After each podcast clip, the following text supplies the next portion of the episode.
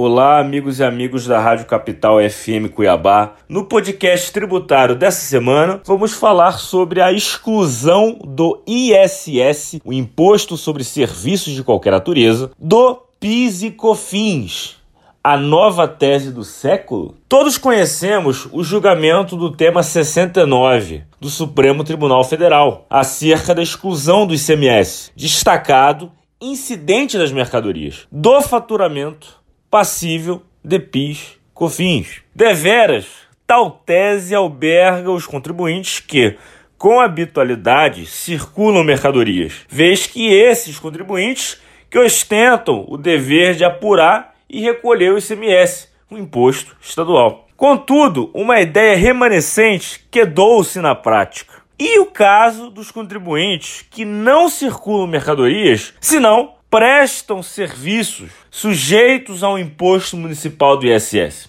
Esse ISS, relativo ao serviço prestado, que engloba o preço final, também poderia ser excluído da rubrica faturamento, afastando-se, pois, a incidência do PIS/COFINS? Que a tese, enfim, chegou ao Supremo Tribunal Federal e, inexoravelmente, rememora o dito tema 69. E, mais uma vez, a União Federal, ao invés de se preocupar com a segurança jurídica tributária constitucional, arranca os cabelos com medo da eventual perda de arrecadação. A ideia sem embargo é a mesma do raciocínio do ICMS. Não há que se falar em faturamento, receita, há a parcela do preço que corresponde a tributo pago de propriedade governamental pública. Né? A Fazenda Nacional, porém, entende que o caso do ISS diverge do ICMS, porquanto aquele, o ISS, é tributo direto cumulativo e sem repercussão econômica na cadeia comercial, ao contrário do ICMS, que é indireto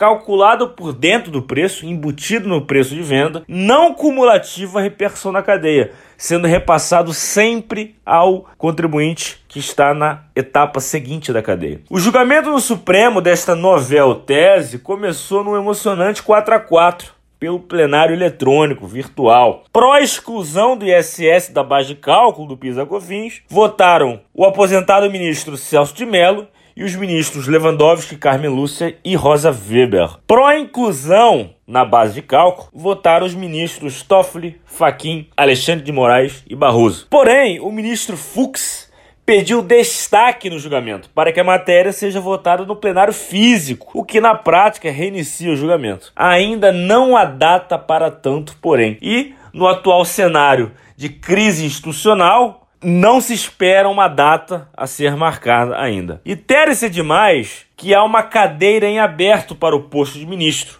vez que o Celso de Mello se aposentou. A única certeza que se tem, com efeito, é que os contribuintes devem manejar cautelosa ação judicial, de forma a pelo menos garantir o direito à discussão processual, evitando-se eventual modulação de efeitos caso a tese pró-contribuinte sagre-se vencedora. Contribuíram para a matéria os advogados Pascoal Santulo Neto e Renato Melon.